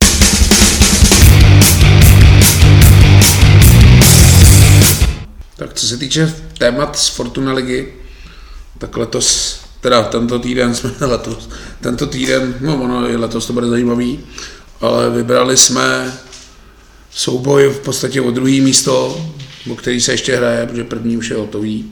Slávě včera titul oslavila po demolici Plzně. Musím říct, že takovouhle dominanci už jsem dlouho neviděl. já jsem ten fotbal neviděl, Plzeň se opravdu, jako takže... nezmohla vůbec na nic a podle mě ještě Staněk tak 4-5 gólů chytil, výsledek 5-1. Když se ještě připočtu ty tutovky, co Slávě měla, tak to byl ještě jako milosrdný výsledek. Myslíš, že to mohlo být tím, že Slávě byla uvolněná, že do toho zápasu ušla s tím, že ten titul má? Určitě, i Trpišovský to zmiňoval před zápasem rozhovoru, že hráčům mobily nezakazoval, že by to bylo zbytečné, a že to v posilovně sledovali před zápasem, takže to si myslím, že byla ideální jako situace. Plzeň musela vyhrát, aby se dostala ještě na dostřel pohárům, ale bohužel jí to teda vůbec nevyšlo a Slávě ji přijela jak parní válec. Takže v podstatě se hraje už jenom o druhý místo a o čtvrtý, což značí poháry, druhý místo je kvalifikace ligy mistrů a hraje se o sestup. Takže si zkusíme malinko zahrát předpověď a odhadnout, jak to dopadne. Tak Já nevím, to druhý místo, druhé je teďko Neblonec, má tři, za, o tři body víc než Sparta. Sparta má ale k dobru ještě zápas s Plzní, nedohraný, který byl odložený kvůli covidu ve spartianským týmu. No, já když vidím Spartu poslední zápasy, tak si nejsem jistý, jestli je to úplně jako zápas k dobru. No, Plzeň to je taky úplně jako nezáří. Nevím, když se kouknu na los, Jablonec má Teplice, Příbram, Slávě, Pardubice. Relativně úplně ne složitý los. Slávy mají doma. Bůh ví, jak bude Slávě hrát, ale myslím si, že Trpišovský je nenechá jakoby vypustit Já zápas. si myslím, že Slávě se bude snažit co nejvíc natahovat tu sérii. Navíc mají tu sérii, mají takže si myslím, že v Jablonci neprohrajou. jo. mají vytyčených pět, ale Jablonec sympaticky včera otočil zápas se Sigmou z 1-0 na 3-1 v deseti, což vypadá, že teď jako celkem formu má. Sigma Olomouc je podle mě nejodevzdanější manšaft celé ligy, já si nemůžu pomoct, ale tam na plnou hubu tam na to prostě podle mě totálně serou, to je jako šílenost. Hodně napoví ten dohrávaný zápas Sparta Plzeň. Myslím si, že když Sparta ho zvládne, tak to druhý místo udělá. Nevím úplně teď přesně, jak mají vzájemný zápasy s Jabloncem, ale typnul bych si, že Sparta bude mít lepší. E, Já myslím, že to mají 3-3 na body, ale nevím z koho hraje. No, každopádně Sparta má Ostravu, Boleslav, Bohemku a poslední zápas Brno, což taky úplně není těžký los. Navíc tu Ostravu mají doma, kde vypadají, že jsou o dost silnější než venku, protože venku se jim celkem nedaří. Třeba jim to překazí i Bohemka no, před posledním zápase. My už budeme hrát uvolněně. Jasně. Sparta bude v křeči, ale myslím si, že tam Já si myslím, že Sparta to dohraje, že ta kvalita je tam taková, že ten druhý flag dohrajou. A možná si myslím, že by to bylo i dobře, protože ve vší úctě k Jablonci, tak u nich to bude zase v létě překopávat půlku kádru, protože tam mají zase 28 milionů hostovaček. A ty předkola jsou hrozně brzo, ten match bude nesehraný, nerozehraný. No, hlavně jsem chtěl říct, že při vší úctě k Jablonci a Petru Radovi úplně si nebudu představit, co by jako chtěli v lize mistrů dělat. No. Oni asi nic, ale tak logicky jako ne, nepustí zápas jenom kvůli tomu, jako aby si šel Jo, do jasně, Evropské ligy. prachy tam jsou už je za to Přesně předkolo. tak, vysí tam nějaký... A je tam blížší cesta do té Evropské ligy, no. Protože tam, když se jim podaří překonat to jedno předkolo, tak v podstatě pak už po vypadnutí, myslím si, že padají rovnou do Evropské ligy v tom playoff. Tam je to teďka hodně překopaný. Tam je, ta, je tam i ten tam je konfederační ta pohár. konfederační liga a já jsem četl vlastně, jak to funguje a ten rozpis je tady na A4, jako jak to mezi sebou padá. No nejlepší los asi z těch prvních čtyřech, pěti manšaftů má asi Plzeň, podle mě ty mají příbram Pardubice, Ostravu a Opavu. Jenže Plzeň už má takovou ztrátu, že na druhý flak to určitě nebude. Na druhý flak ne, ale ještě podle mě skočí na ten čtvrtý, protože Slovácko teď Čtvrtá bude Plzeň, Slová, Slovácko tu svoji jízdu nedotáhne. No. Liberec škoda, že včera nevyhrál na Spartu, neudržel vedení 2-0, nebo škoda, škoda pro Liberec, protože ten už podle mě bude mít co dělat a na to čtvrtý místo se už asi nedostane. Já si myslím, že Liberec je ten samý případ, co Jablonec zase v létě. Rozkopaný kádr. Spousta hostovaček. Spousta hostovaček, jo. Já ten výraz teda úplně nemám rád, ale lidi o tom říkají Slávy je B, ono to jako částečně sedí. Si myslím, že tam jako taky to nebude úplně snadný a říkám, ty předkola jsou strašně brzo, protože bude euro a předkola začínají na konci července, Jo, asi pro koeficient by bylo dobrý, kdyby tam hrála prostě Slávě, Sparta a i Plzeň místo Slovácka. Nevím, jestli Slovácko by tam úplně něco uhrálo, jestli je to Ne, to ne, tam by byl jako spíš hezký ten příběh, trošku to jako, ale fakt jenom trošku, jak to připomíná Lester, jo, který taky Jo, já nechci Slovácko vůbec navažovat, já jsem strašně jakoby ani nemoc překvapený, protože práci trenéra Svědíka mám hrozně rád a fandím mu, je to podle mě jeden z výborných trenérů a mohl by psát takový ten příběh toho trpišáka. Svým způsobem jo, i když... Protože co si budeme povídat, když jsme se před sezónou podívali na soupisku Slovácka, tak úplně jsme je asi neviděli na čtvrtém nebo na pátém místě. No.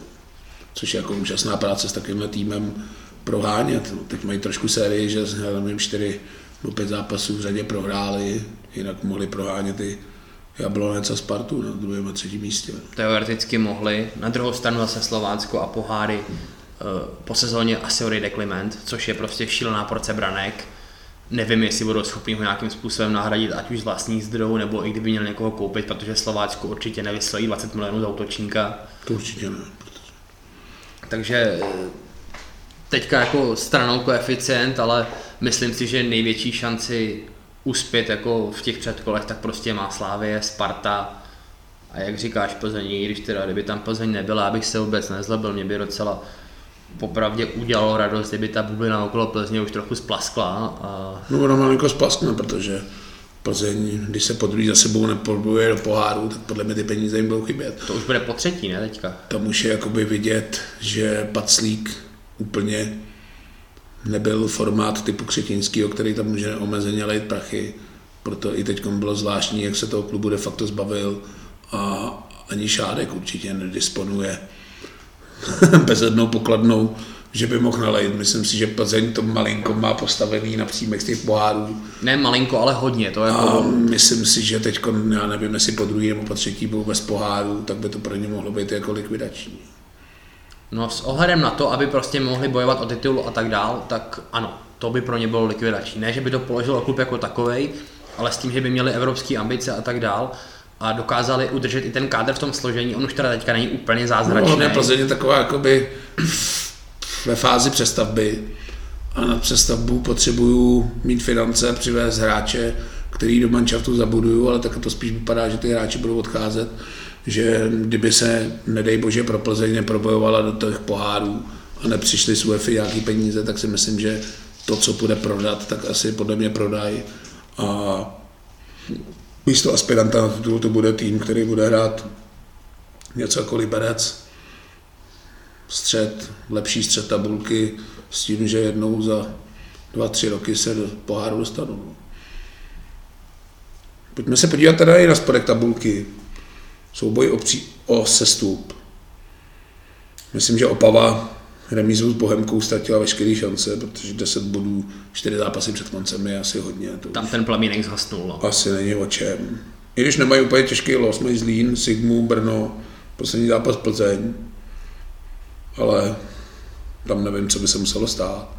Příbram si myslím, že už taky je namočená hodně že už je jednou nohou druhý lize. Uh... I když Příbram bych úplně neodepisoval, protože jak jsme se tady bavili, že si sázel na střelce Tomáše Pilíka, že si očekával penaltu. To byla tutovka. V domácím zápase to Příbram. normálně musím říct, já jsem říkal, Příbram bude kopat penaltu, to je loženka. Penalty kope Pilík, tak jsem tam poslal Pilíka jako střelce, že dá gól Penaltu příbram kopala, pelíky nedal, no. Příbram bych úplně ještě neodepisoval. Já jo, po I když mají podle mě jakoby těžký los, mají Plzeň, Jablonec, Pardubice a Teplice. No, teoreticky, kdyby byli v šanci do posledního zápasu, tak s Teplákama si to můžou rozdat v posledním zápase po přímý sestup. Příbram, podle mě cesta Příbramy k záchraně vedla přes domácí vítězství s Budějovicema. Tím, že nedali penaltu, dostali gól, prohráli, tím podle mě zasla naděje Příbramy na ligový setrvání. Já jsem teda Příbram odepsal dřív, ale tady podle mě zasla i ta teorie, protože jo, může mít Příbram nějaký, dejme tomu, silný zákulisí, bla, bla, bla, jo, o tomhle se bavit asi nechcem, ale myslím si, že prostě tam už jako cesta nevede, že ta, ta, ta díra už je taková, že za čtyři zápasy to smazat si myslím, Hlavně že... mají před sebou Plzeň a Jablonec, jo, což úplně nejsou zápasy, že by jim to Plzeň pustila. No vzhledem k tomu, že Plzeň hraje, jak jsme se před chvilkou bavili, o o obrovský peníze, které jsou pro ní jako životně důležitý, tak určitě nebude pouštět zápasy. Jo. To samý Jablonec, tam si myslím, že nebude o čem. No. A ten tře- Brno 22 bodů, ztráta 4 body na Teplice.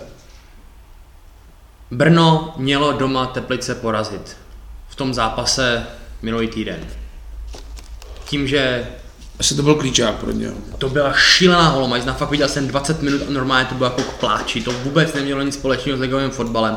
A tam Brno podle mě, Teplice, jim ten bod stačil v tu chvíli. Brno tam ukázalo, že cesta do druhé ligy pro ně jako je podle mě nevyhnutelná. Jo, los mají Mladou Boleslav doma, Liberec, Opava, Sparta, taky úplně nevěští. Na, Spart, na Spartě nevyhrajou, v Liberci taky ne. To je minus 6 bodů a 6 bodů prostě Teplice jednou vyhrajou. To Teplice 26, 4 body náskok na sestupový příčky. 4, já myslel 6, promiň. 4 mají. Jablonec venku, Budějovice doma, Karviná venku, Příbram doma. Přes Budějky asi vede cesta pro Teplice jednoduchá. Doma seknou Budějky, kterým o nic nejde, jsou mizerný, co si budeme povídat. I Karviná zachráněná, už asi nebude úplně si myslím kousat.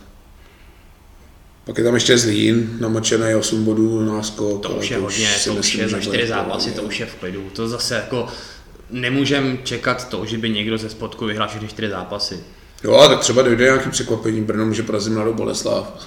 Mě malinko překvapilo v Brně, že do posledních čtyř zápasů vytasili pokutu 1,5 milionu pro tým. To byla motivace jako hrou, to se jim povedlo.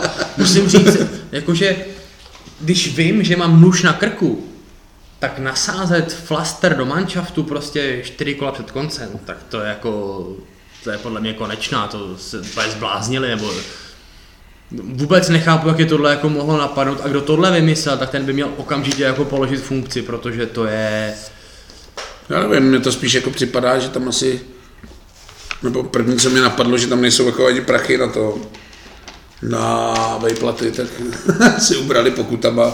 Nevím, jestli úplně za plichtu s teplákama dávat 1,5 milionu pokutu manšaftu, nevím, co se tam dělo. no, říkám z toho, co jsem viděl, tak se nedělo nic, jo. to jako fakt bylo šílený, ale No já se spíš myslel jako třeba zákulisí, jestli třeba neproběh nějaký mejda nebo něco, to se asi nedozvíme, nebo překvapila mě ta pokuta, teda musím říct, úplně si myslím, že když hrajou bytí a nebytí, tak spíš bych manšaft motivoval 1,5 milionu prémí za to, když něco No, vyhrajou, tak nějak. než je jakoby dostat dostateček ještě tím, že jim se budou vyplatu v covidové době, kdy už před sezónou museli přistoupit na nějakých 30% dolů a teďka ještě takováhle čočka, nechápu to. Ještě bych pochopil, kdyby jim dali prostě, já nevím, po sezóně, tak kdyby jim prostě dali nějaký takovýhle flaster, prostě posrali jste to, dejme tomu. Ale čtyři kola před koncem, kdy fakt jako teoreticky ještě žiju, tak udělat tohle, to jako musí být manažer normálně úplně mimo. Ten jako někde v lese, nechápu to. Tak jsme teda odhadli, že tabulka se moc nezmění. Tak ještě teda 2, 3, 4, jak to dopadne. Já si říkám, podle mě druhá bude Sparta, třetí bude Jablonec, čtvrtá bude Plzeň, pátý bude Slovácko. Tak to máme stejně. A co se týče toho sestupu, tam si myslím, že to takhle zůstane. Možná, že se ještě příbram prohodí s Brnem, ale To už je nepodstatný, Tam už je prostě to úplně jedno. všichni tři zahučej. ubydou nám teda hezký výjezdy do příbramy, a zase za Teplice to kousek a kolča s rumem v Teplicích je hezký výborná. Velkým tématem posledního kola dění obecně ve Fortuna Lize byl návrat diváků na stadiony. za teda podle mě přísných epidemiologických opatření. Musím teda říct, že nejsem z těch, který by se motivoval a někde jakoby volal a telefonoval, žadonil o místo, protože se malinko přiznám, že nevím, jestli to teď vyzní blbě, ale já mám jakoby náštěvy fotbalového stadionu spojený jakoby společensky, jo, že tam úplně nejdu primárně na ten fotbal, což u Bohemky se ani jakoby moc nedá chodit primárně na fotbal, protože to by člověk musel být blázen. Ale mám to takový spojený, že prostě vím, že přijdu na Bohemku, na náměstíčku dám pivko, nechám se vyfotit od Lase, prohodím pár slov s Míšou, která mi taky vyfotí, pozdravím pár známých, pak přijdu do kotle, vím, že tam bude stát Honza Kroják s Madym, Jirka, Martin Pulpit, jo, pokecáme, dáme pivko, úplně mě jako neláká přijít na stadion, dát si respirátor, ještě předtím někde běhat po testech, pak tam sedět obsedačku. Jo, když jsem to třeba viděl v Třinci, tak mi bylo malinko smutno, protože říkám, mě by ten fotbal ani jako nebavilo sedět tam sám a přeřvávat se s kamarádem ob dvě sedačky a ob dvě řady. Nevím, úplně mi to nepřijde. No. Je to takový to, že vlk se nažral a koza zůstala celá. Úplně jako... jako hodně pozitivní je, že konečně se to začíná vracet do normálu a diváci jdou. Jo, trošku bych i připočet plus, že z začátku se nejdřív mluvilo, že bude muset být PCR test, což by podle mě bylo likvidační, protože málo kdo by jako zaplatil 17 za test, aby mohl jít na fotbal. A že stačí ten antigenní. Malinko nerozumím jedné věci, že antigenní test mě jako opravňuje chodit do práce, ale neopravňuje mě jít na fotbalový stadion, čemuž vůbec jako nerozumím. Mm, to bychom se dostali do politiky a to tady nechcem řešit. Jo, jsem rád, že se diváci vrátili. Říkám, já tyhle šance úplně nevyužiju. Navíc ani nemám VIP permici, což zase jako na Bohemce se mi líbí, že upřednostnili ty diváky, kteří jakoby za ty permice dali nejvíc peněz. Uvidím, jestli vůbec jako tu kvotu vyčerpáme. Nemám úplně na to ohlasy ze známých a z okolí, že by jako někdo se vyloženě snažil a chtěl proniknout ten stadion. Spíš všichni mají takový ten názor, že až budou moc všichni, tak budeme. Já jsem myslel, že všichni mají štafle. Ne, tak jako, když se to vezmu i loňskému jaru, ke konci, když byli puštěni diváci, tak nemám úplně pocit, že by to nějak radikálně zhoršilo epidemiologickou situaci. Myslím, že léto proběhlo úplně normálně a stáli jsme tam v kotli, sice nás mohlo být, já nevím, 1500. Jo, těch 10% kapacity je prostě... Je to volovina, co si budeme povídat. Ještě do toho počítají, víc, víc to nechci pitvat. Ještě do toho počítají pořadatelé, podavače míčů, jo. v dělíčku to dělá, nevím, 500 lidí, což je jakoby strašný, jo. to podle mě nevíde ani na partnery, jo, když to tak vezmu. Ale říkám, je hodně pozitivní, že se diváci zase na stadiony vracejí. Doufám, že příští sezóna už proběhne úplně bez problémů. Opět s plným stadionem. Nevím, jediná cesta asi z tohoto očkování, že snad nějak proběhne, jinak si to nebudu představit. No, myslím si, že kdyby se příští rok mělo hrát v tomhle režimu, tak už hodně týmů to jako pocítí i finančně a jak v hokeji, tak ve fotbale bude velký průser. A to se nebavím o nižších soutěžích a Hlavně nižší soutěže se nehrajou pořád, že jo? Já vím, no, ale říkám, ty týmy tam taky podle mě živořej na pokraji krachu a nedivil bych se, kdyby spousta týmů to jako zapíchlo a vůbec ani nechtělo hrát. Jo. Takže říkám, viděl bych to pozitivně, že se tam vracejí, i když ty podmínky jsou teda hrozný. Jo. Já to teda nevyčítám Petrovi Koukalovi, ale když jsem třeba četl jeho článek, který má asi 15 bodů, co všechno divák musí splnit, aby šel na stadion, tak jsem to ani jako nedočet do konce, protože to je podle mě jako nedůstojný. Říkám, pokud věřej antigenním testům, jakože já jim teda nevěřím, podle mě jsou úplně hovnu, ale když už jako se stavím do pozice, že antigenní test mi opravňuje jít si stoupnout do Škodovky k, k pásu ze 20 tisíci lidma, a nevím, proč by mě neopravňovali jít na fotbalový stadion, který je venku pod čirým nebem. A když už tuhle situaci jsme si vyzkoušeli a na jaře jsme doma v dělíčku stáli bez roušek, pili jsme pivko v kotli a že by to nějak jako eskalovalo čísla nárůstu pozitivních, to si úplně nemyslím. No. Pojďme teda ještě k poslednímu tématu, jak se furt bavíme o brankářích. Jak chytá nebo nechytá Bačkovský, proč chytá Legiang, proč se střídají, tak bychom možná mohli probrat situaci okolo brankářů, když už nám končí sezóna s výhledem jakoby na novou.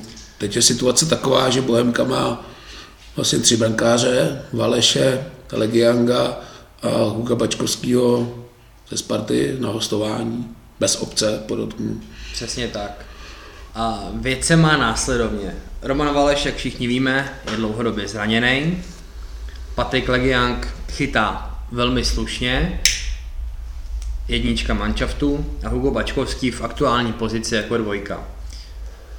Eh, z mých informací, tak Hugo Bačkovský je, eh, nebo Bohemka má zájem o, Huga, o Huga Bačkovského s tím, že by k další hostovačce chtěla obci na přestup. Bavíme se o obci, aby to bylo pro Bohemku finančně realizovatelný, tak plus minus zhruba se bavíme do 5 milionů. Jo? To je prostě maximální strop, který Bohemka je ochotná dát za hráče. Což za A, to už je zase moje domněnka, nebude korespondovat s tím, co by si představovala Sparta za Bačkovskýho.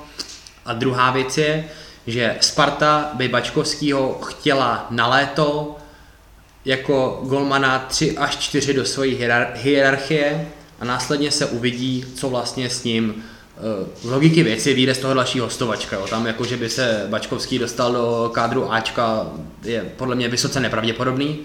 Z toho pramení další hostovačka. Bohemka by o hostovačku stála, chce tam obci. Bude hodně záležet na jednáních, jakou obci budou schopni vyjednat, protože pokud ta obce bude nesmyslná, teď plácnu, já nevím, 15-20 milionů, tak v tu chvíli to pro Bohemku postrádá smysl. Patrik Legiang letos, jak už Bača říkal, tak má 10-0, chytá spolehlivě, má zákroky prostě navíc, vychytí něco navíc, což je u Golmana hrozně důležitý, ale občas předvede prostě kick s nějakou minou nebo něco takového. No a Roman Valeš je spolehlivý golman, ale z mýho pohledu nechytne nic navíc že pochytá, co má, ale takový to, co předvedl třeba Patrik eh, v Opavě, kdy prostě chytil jako tisíciprocentní gol reflexem, tak to si myslím, že Roman Valeš nemá. No a teď je otázka, jak se k tomu vlastně postaví vedení Bohemky, protože jeden z těch tří bude muset pryč. Držet si tři golmany eh, těchto kvalit, což je dejme tomu průměrná kvalita eh, ligového brankáře, tak držet si tři golmany takovýhle je na Bohemku jako velký přepich. Patrik Legiang i Roman Valeš, nemám to úplně ověřený, ale měli by být pod smlouvou. To znamená, že pokud by se Bohem, eh, z logiky věci by teda měl odejít Hugo Bačkovský. Bohemka se ho snaží získat, pokud ho získá, tak odejde jeden z dvojice Patrik Legiang, Roman Valeš. Eh, taková jako spíš zákulisní informace, že Roman Valeš je poměrně oblíbený trenéra Kusáčka, tak dost by mě zajímalo, jak to dopadne. A přiznám se, že jako úplně nevidím, co je dobrý řešení. Bavili jsme se tady o tom před natáčením. Eh, kdyby si podepsal Huga, tak máš na 5, 7, 8 let prostě jedničku, jo? Jo, jak už jsem říkal, já se na to dívám tak, že za mě, nevím jestli, říkám, úplně nejsem asi trenér brankářů, ale z téhle trojce mi asi vychází nejlíp Patrik Legiang s tím, že Hugo má ohromný potenciál podle mě do budoucna. Mladý golman nesklamal, zachytal výborný zápasy, ať už proti Slávy, nebo v podstatě kdykoliv nastoupil, tak nesklamal. Jo, tam nebylo rozdíl, jestli chytá Legiang nebo jestli chytá Bačkovský. Já jsem to vždycky bral z toho pohledu, že Bačkovský je na hostování, proto bych upřednostňoval Legianga, který je náš. Takže za mě tuhle situaci bych vyřešil tím, že bych pustil Valeše, chytal by Legiank jako jednička, Hugo by byl vytížený v Bčku, pokud Bčku bude příští hrát, s tím, že občas by nastoupil v Lize nebo v poháru, s tím, že do budoucna bychom ho měli. Podle mě to ještě není úplně na to, aby byl jasná jednička a chytal 90% zápasu. Otázka je, jestli by se Hugovi chtělo jít do manšaftu s tím, že bude v pozici dvojky. Jo, v tuhle chvíli, když jsem šel na hostování, tak dejme tomu, že neměl na výběr, jo. Ale ve chvíli, kdyby tady byl nějaký, nějaká potenciální obce na přestup, tak je otázka, jestli by Hugo jako stál o to jít někam s tím, že bude dvojka. Na druhou stranu nevím úplně v Lize, kde by ho vzali jako jedničku. Tak to neznamená, že musí do ligy. Jo? Pro něj třeba bude mít eh, větší cenu chytat druhou ligu na Žižkově, kde bude chytat furt, než jako sedět na lavičce v první lize. Na Žižkově asi třetí ligu, ale to bych se vůbec netahal. Ale říkám, to je otázka, možná je fakt lepší jako Letos sice byl taky pozici dvojky, ale odchytal, já nevím, pět, šest zápasů, což není úplně málo. Jako byl. Hlavně třikrát nebo čtyřikrát nedostal gól. Že? Málo kterým jako manšaftu v Lize takhle golmany střídali jako Bohemce. Jo. To zase není úplně tak běžná situace. Takže, to je pravda. Takže říkám, podle mě i Bčko není úplně špatná soutěž. Má tam zápasové vytížení s tím, že si zachytá pohár, ale říkám, nevím, jak se podaří domluvit tu obci, no, protože co si budeme povídat, Darek úplně není typ majitele, který by jako vytahoval za hráče peníze, no, jakýkoliv na tož Otázka je, milionů. co nevíme, třeba Patrik Legiak tím, že jsou za ním jakoby čísla letos, třeba si tím řekne o angažmá někde jinde, jo, to je zase věc, kam jako úplně nedohlídnem. A... Jo, to je taky otázka. Já ani si nemyslím, že kdyby chytal Roman Valeš, že by chytal nějak vyloženě špatně. Ne, to, to, je to, co říkám, že Roman jako zachytá, co má, no. to chytí, nedělá chyby, ale podle něho tam chybí ten jako faktor X, to, že chytne něco navíc, jako že prostě nějakou tisíciprocentní gólovku. Jo, když to Patrik tady ten zákrok předvede de facto každý zápas, kdy chytá. Jo, pak je problém, že chytne tutovku a podběhne center. Jo, říkám, tam je i otázka, říkám, já si nepamatuju mimo Petra Hronka, kdy jsme naposled jako koupili fotbalistu, jakože koupili fakt za peníze. Jo. Tam byly vždycky taky případy, většinou do Bojemky chodí hráči buď na hostování, nebo zadarmo. Tam jako v poslední době, co já si vybavím, tak jsme koupili Schumachera, i když to byl tak takový podivný nákup přes spíš jakoby disciplinárku, že Schumacher tlačil na hlavu, že mu dlužil nějaký prachy a my jsme to jakoby za něj zalepili na svazu, takže to nebyl úplně jako přestup, jako normální přestup, že by přišel Darek a řekl, ale chceme tohle hráče, dáme vám 10 míčů, to nepamatuju. To poslední, ani nemůžeme čekat v aktuální ekonomické situaci. Poslední případ byl fakt Petr Hronek, na kterého jsme uplatnili obci ze Zlína, která ale byla podle mě, podle mých informací někde kolem 2-3 milionů. Pak jsme ještě koupili, myslím, Vondru, i když to byla taky taková, jakoby, nechci říct úplně vyjebávka, s bolkou, něco tam taky úplně nebylo standardní. No. Říkám, ty hráči k nám jakoby úplně za peníze nechodí, tak nevím, jestli by zrovna byla vůle vysolit nějaký peníze za golmana 19 letýho.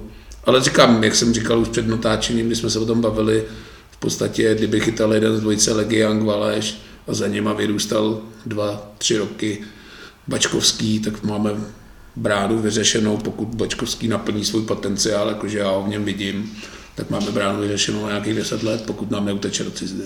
Tam by mohlo ještě hrát roli i to, jak bude uvažovat trenér Klusáček, když jsme se bavili o tom, že stavěl Huga Bačkovského do zápasu proti Slávy s tím, že hraje dobře nohama, nebo nejlíp z našich golmanů, tak třeba že bude uvažovat tímhle stylem, že prostě bude chtít toho golmana víc zapojovat do hry, do rozehrávky, prostě dneska už je to trend, že golman hraje nahoře, tak i z toho důvodu by třeba mohl mít zájem. No. A pokud si řek, nebo mm, pokud nebudou k dispozici prostředky, no, tak tím pádem není moc jako co řešit a zůstane nám stará známá osvědčená dvojice. Jo, tak tam se to může zamíchat, může přijít golman na hostovačku úplně z jiného týmu. Já ty hostovačky nemám rád. Já taky ne, ale někdy ti jakoby pomůžou. Podívej se na Liberec, ten v podstatě s hostovačkama atakuje pohár ligy. No. Je to otázka, že to je pak těžký pro fanoušky se s tím týmem jakoby stotožnit. Jo. Já zrovna, jako co se týče golmanů, tak můj mladý, protože on je jakoby na golmany malinko ujetej, tak ten by mohl vyprávět. Jo, máme doma dres Berkovce, Jo, vždycky si jako oblíbil nějakého golmana, teď se jako by ty golmani u nás točili dost často. Jo. Ať už to byl Berky, Frišták, Frištáka měl taky hodně rád. Schwenger. Schwengera jsme jako úplně v oblibě neměli. To je jedno, ale počítá, počítám. ale jako golmanů se protočilo dost, no tak uvidíme, jak to vyřešej.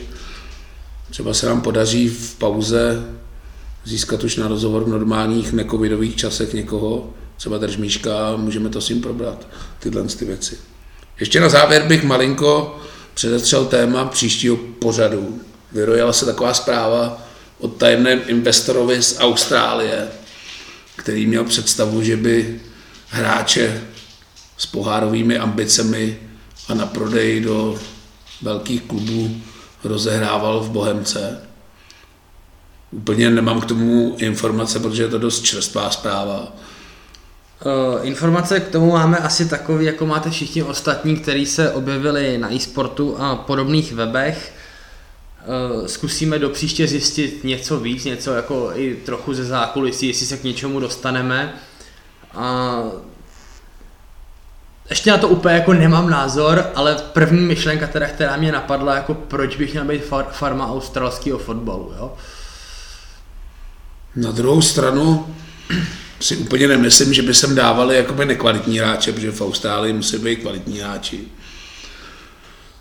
Jo, no úplně si nemyslím, že by přišel investor a poslal jsem 20 hráčů z Austrálie a dělejte si tady s nimi, co chcete, dva prodejte a to nám bude stačit. To asi by nebyl úplně model, se kterým bych byl souzněný. Ale pokud by přišli a chtěli ty hráče prodávat, tak úplně nevidím problém, proč by nemohli dva, tři hráči z Austrálie každý rok přijít, protože to by značilo, jo, když si prodat hráče do anglické ligy nebo do německé, tak ideálně je musím ukázat v evropské poháre, jo, kde se ta jejich cena šroubuje nejvíc. Jo, takže úplně ta hranice v té české lize není zase jako tak velká, jo, těch peněz podle mě není úplně potřeba miliardy, a to třetí, čtvrtý pohárový místo se dá dát v pohodě. Teď je otázkou, eh, co ty by si z toho vlastně měl, jo? protože ten hráč sem přijde, oni ho sem pošlou, jak to bude smluvně podchycený, jestli procenta z přestupů, peníze z toho bude získávat ty, nebo jestli bude získávat ten uh, bude získávat ten majitel klubu. Ne? Stejně tak, jako teď získává peníze za přestupy Darek, No, říkám, nevím o tom úplně nic. Zjistíme o tom do příště informace příště a popovídáme si o tom. Říkám, podle mě je pozitivní věc, že vůbec se jakoby o Bohemce píše, že by o někdo měl zájem. Jo, tak. Tam je i druhá věc, jestli vůbec by Darek měl zájem prodat nějaký podíl na to celý klub. Ta, tam si myslím, to že je bude... podle mě zásadní otázka, kde podle mě narazí kámen. Kámen úrazu. Teda se na kámen, takže Možná to skončí u tohohle, ale je pozitivní, že se obojem se zase mluví v tom, že by někdo chtěl, který by mohl přinést peníze a podle mě to není nikdy na škodu. Jo. Co si budeme povídat, úplně tady nechci jako tepat do dárka, ale ačkoliv spousta fanoušků si myslí, že do toho fotbalu dává hodně peněz, tak to zdaleka tolik peněz není. Jo. Myslím si, že kdyby si barvy laky chtěli zaplatit reklamní kampaň na nově, před událost, no, tak je to možná bude stát víc než celá reklama, kterou mají z fotbalu. Jo. To zase, úplně, když si člověk pak sečte příjmy ze stesu, příjmy z fančopu, z pernamentek, z občerstvení, jo, tak to úplně tak velká suma není na to, že vlastním prvoligový klub v Čechách. Jo. To zdaleka úplně se neblíží Křéťovi a tady těm, který do toho fotbalu fakt perou 100 miliony Tady je to fakt jako, myslím si, že spousta fanoušků by bylo překvapených, za jaký drobný se fotbal v Bohemce dělá. A napovídá k tomu fakt ta přestupá politika, protože k nám fakt chodí hráči zadarmo. Jo, teď se malinko zvedla platová třída v Bohemce, ale když si člověk vezme, že já nevím, před 6-7 rokama, když tady hrával Mára Nikl a říkalo se, že je jednoznačně nejlíp placený hráč Bohemky a měl plat někde kolem 50 tisíc, tak si asi člověk dovede představit v porovnání s těma klubama, kde Bořek dočkal, bere milion měsíčně, jakoby hodně směšný. Jo. Teď se to malinko zvedlo. Říkám, nechci úplně tepat do Darka, to asi je na delší povídání a doufám, že od Darka máme rozhovor přislíbený, takže tam se o tom taky můžeme pobavit. No. Takže říkám, zkusíme zjistit o tomhle tématu něco víc a v příštím díle se máte na, na co těšit. Od mikrofonu vás zdraví Bača. A Teme, mějte se.